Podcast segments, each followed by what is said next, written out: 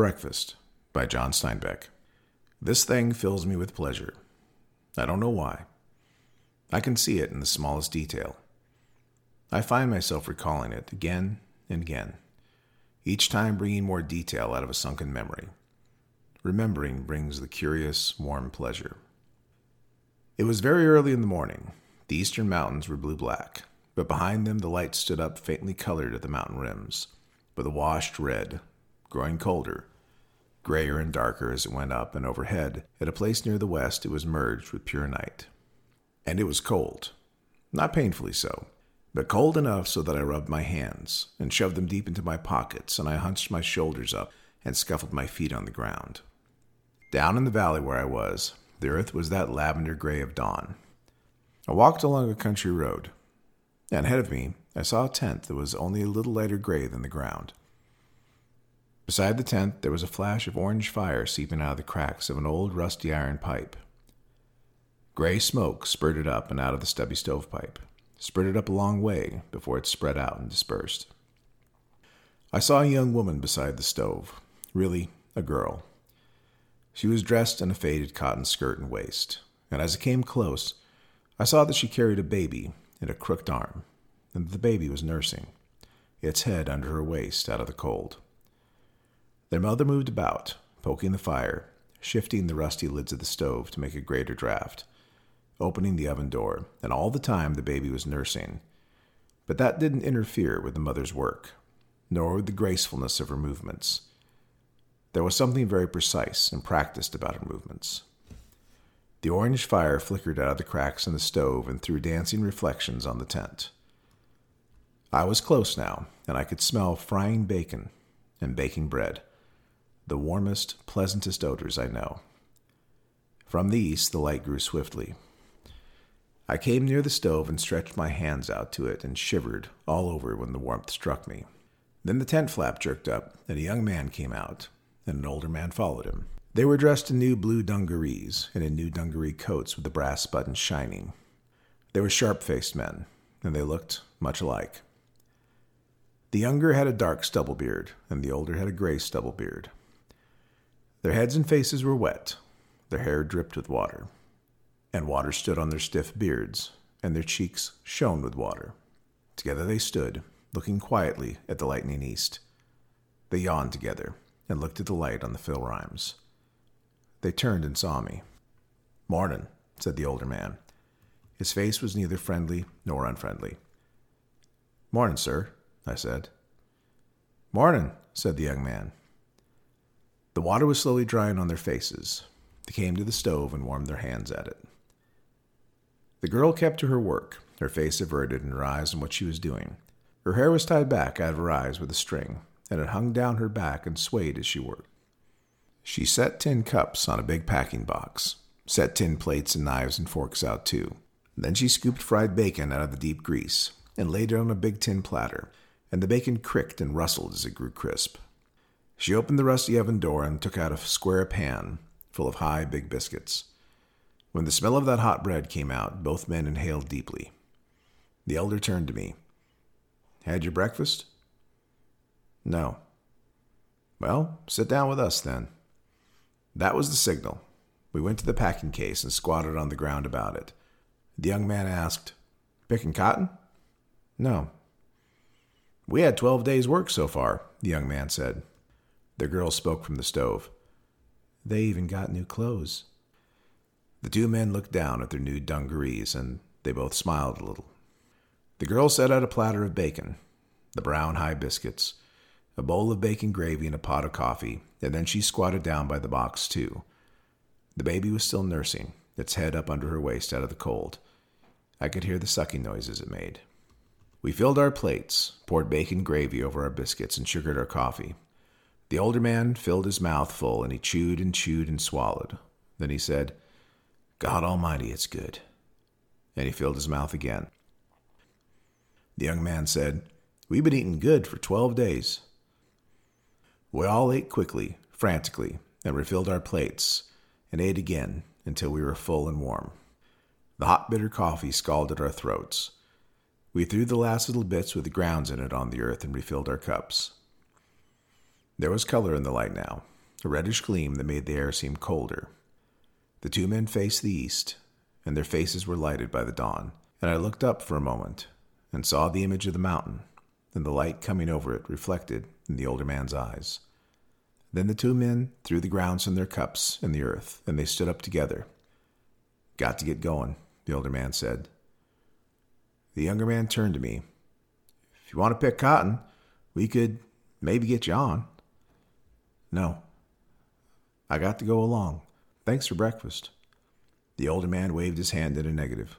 It's okay. Glad to have you. They walked away together.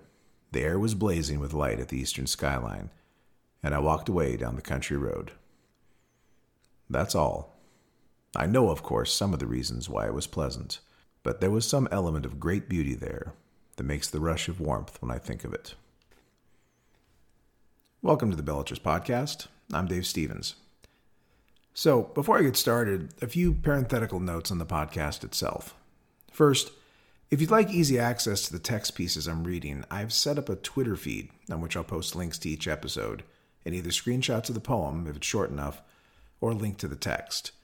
So, right now, this uh, Twitter feed has one follower, me. So, hurry, and you could be number two. um, second, a few people have told me that on the first two podcasts that my audio levels were a bit off and that there was some popping where I apparently got my mouth too close to the microphone. Sorry about that. I'm a bit new to this technology, so I'm sorting out the kinks. I now have one of those little mesh discs that hangs in front of the microphone that's supposed to help with such things, so hopefully it's better. Also, I'm told that there are painfully obvious transitions and cuts when I have obviously stopped and then restarted the recordings. Yeah, this is a tough call. I am working from prepared notes on these podcasts, something I never did when I lectured. However, when I tried to freeform lecture these podcasts, I was appalled at the amount of meaningless noise I make with my face when I'm thinking out loud. I just couldn't subject you all to this cacophony, so please excuse any obvious cuts or transitions. I'm sure I'll be getting better at this as time goes on. And then finally, if you have any suggestions, thoughts, or if you'd like to recommend a piece for me to consider for an upcoming episode, please feel free to email me at bellatrixpodcast at gmail.com. Today I read a very short story by John Steinbeck.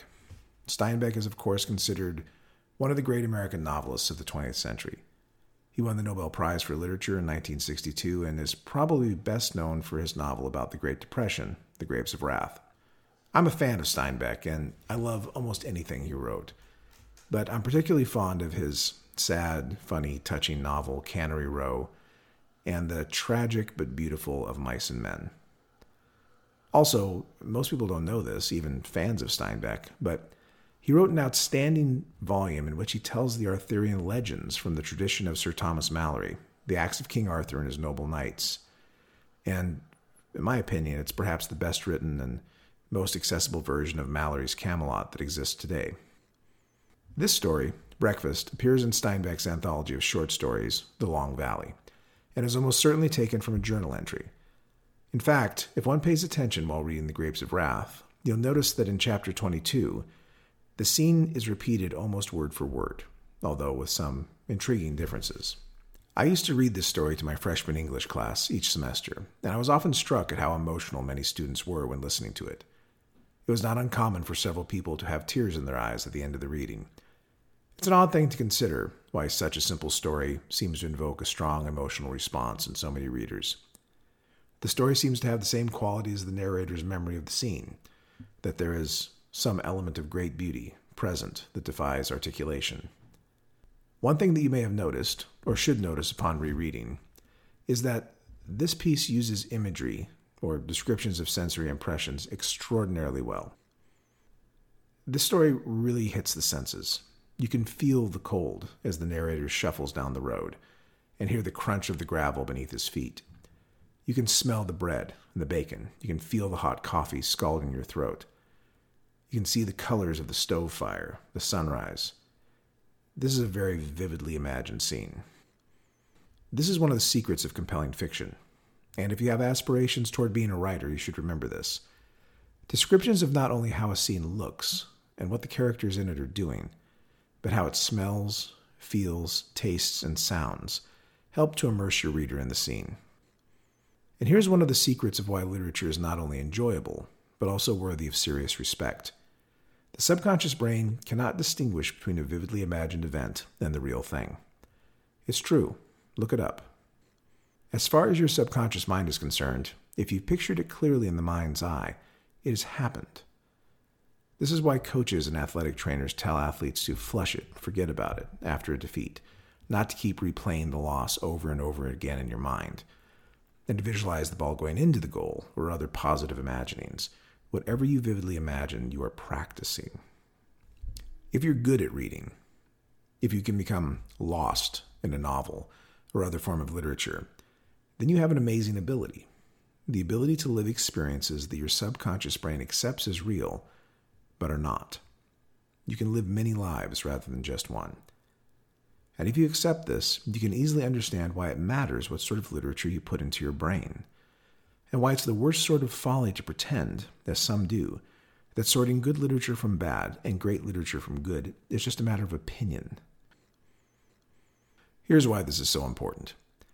The truth is that our illusion of being in conscious control of our choices is just that an illusion.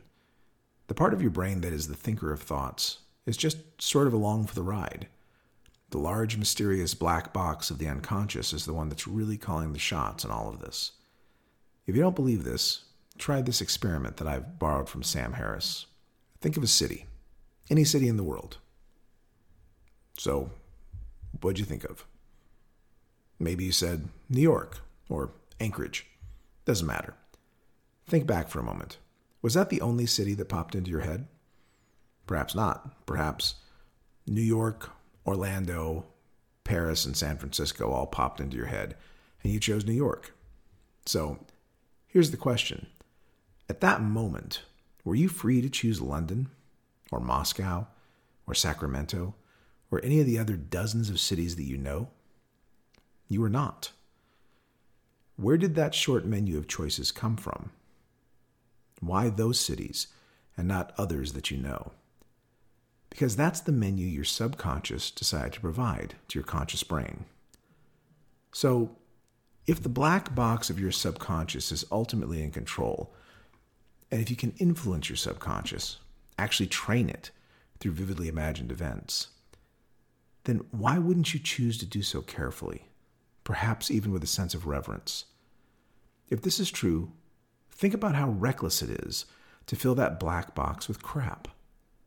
Reality TV, the outrage porn of the modern news, shallow, action packed films that depict happiness as nothing more than the gluttonous indulgence of our basest material and sexual impulses.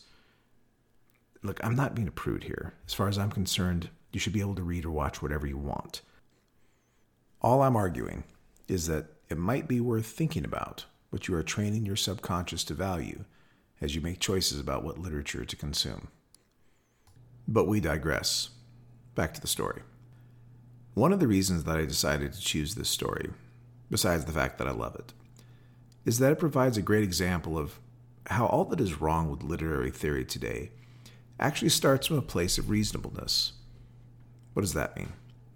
Well, you've heard me in the last couple of podcasts criticize the act of analyzing literature solely for the purpose of engaging the political, and I stand by that criticism.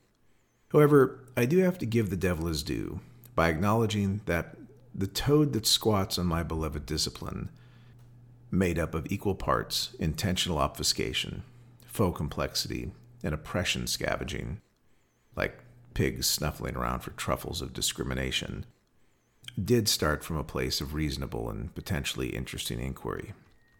It is interesting to notice, for example, the way in which the story depicts the family who hosts the narrator to breakfast as exceptionally noble examples of the working class. You can't help but admire the joy and reverence they evidence in eating and sharing a simple meal. You've got to notice the fact that they seem grateful, they seem delighted to be given the opportunity to work, even a job as hard and menial as picking cotton. And they're so proud of their new dungaree clothing, like they were top fashion or something. Who doesn't like these people? How can you not like them? Who doesn't feel the tug to emulate them or to help them? Steinbeck was a really powerful writer, so we know that none of this is by accident. So it is interesting to take note of the fact that the story is set in the Great Depression and that the author was a socialist whose fiction is a fierce critique of the failures of early attempts at capitalism. This is all fine as far as I'm concerned. These sorts of observations lend texture to one's consideration of the story, and they make for interesting conversation when discussing the piece. But to say that the wheels have come off this particular bus in English studies is to engage in understatement. I just want to read you a bit of text from a Marxist literary theorist. This is Raymond Williams, a, pretty big gun in this field. I'm not making this up, and this, what I'm about to read you, is a very mild example of what you'd find in literary theory journals today. So think about this. This piece is ostensibly designed to comment upon and make clearer the reader's engagement with literature when considering how socialism or Marxism might have impacted the stories they read. Think about that. Quote Because of the difficulties of the ordinary proposition of base and superstructure, there was an alternative and very important development, an emphasis primarily associated with Lukács on a social totality. The totality of social practices was opposed to this layered notion of base and a consequent superstructure. This concept of a totality of practices is compatible with the notion of social being determining consciousness, but does not necessarily interpret this process in terms of base and superstructure. Did you get all that? There'll be a test later. So keep in mind, this piece was published 20 years ago. And I can assure you that the language used by literary theory types has not become clearer. To me, applying this self important, intentionally obfuscated babble at stories such as this feels like defilement. How does this sort of analysis if we want to give it such a generous term, bring joy or wisdom or understanding to anyone? Whose life is made better by such bullshit? If every bit of scientific and artistic creation were to disappear tomorrow, it'd be a catastrophe. We'd never recover. On the other hand, if all literary theory of this sort were to disappear tomorrow, I think we would manage somehow. Anyway, I hope you enjoyed this story. It's one that I find myself coming back to often. It's a good read around Christmas or New Year's or any time you'd like to feel thankful for the simple pleasures of home, hearth, and family. Thanks for listening. See you next podcast. The purpose of literature is not to save your soul, it is to make your soul worth saving. Now, here's the story one more time. Breakfast by John Steinbeck. This thing fills me with pleasure. I don't know why. I can see it in the smallest detail. I find myself recalling it again and again, each time bringing more detail out of a sunken memory. Remembering brings the curious, warm pleasure. It was very early in the morning. The eastern mountains were blue black, but behind them the light stood up faintly colored at the mountain rims, with a washed red growing colder, grayer and darker as it went up, and overhead, at a place near the west, it was merged with pure night. And it was cold. Not painfully so, but cold enough so that I rubbed my hands and shoved them deep into my pockets, and I hunched my shoulders up and scuffled my feet on the ground. Down in the valley where I was, the earth was that lavender gray of dawn. I walked along a country road, and ahead of me I saw a tent that was only a little lighter gray than the ground. Beside the tent, there was a flash of orange fire seeping out of the cracks of an old rusty iron pipe. Gray smoke spurted up and out of the stubby stovepipe, spurted up a long way before it spread out and dispersed. I saw a young woman beside the stove, really a girl. She was dressed in a faded cotton skirt and waist, and as I came close, I saw that she carried a baby in a crooked arm, and that the baby was nursing, its head under her waist out of the cold. Their mother moved about, poking the fire shifting the rusty lids of the stove to make a greater draft, opening the oven door, and all the time the baby was nursing. But that didn't interfere with the mother's work, nor with the gracefulness of her movements. There was something very precise and practiced about her movements. The orange fire flickered out of the cracks in the stove and threw dancing reflections on the tent. I was close now, and I could smell frying bacon and baking bread, the warmest, pleasantest odors I know. From the east, the light grew swiftly. I came near the stove and stretched my hands out to it and shivered all over when the warmth struck me. Then the tent flap jerked up, and a young man came out, and an older man followed him. They were dressed in new blue dungarees and in new dungaree coats with the brass buttons shining. They were sharp faced men, and they looked much alike. The younger had a dark stubble beard, and the older had a gray stubble beard. Their heads and faces were wet, their hair dripped with water, and water stood on their stiff beards, and their cheeks shone with water. Together they stood, looking quietly at the lightning east. They yawned together and looked at the light on the hill rims. They turned and saw me. Mornin', said the older man.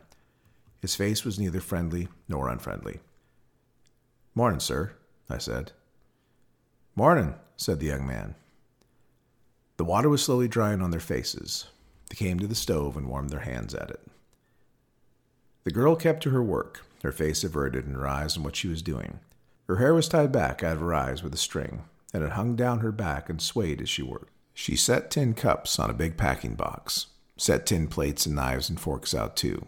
Then she scooped fried bacon out of the deep grease and laid it on a big tin platter and the bacon cricked and rustled as it grew crisp. She opened the rusty oven door and took out a square pan full of high, big biscuits. When the smell of that hot bread came out, both men inhaled deeply. The elder turned to me. Had your breakfast? No. Well, sit down with us then. That was the signal. We went to the packing case and squatted on the ground about it. The young man asked, Picking cotton?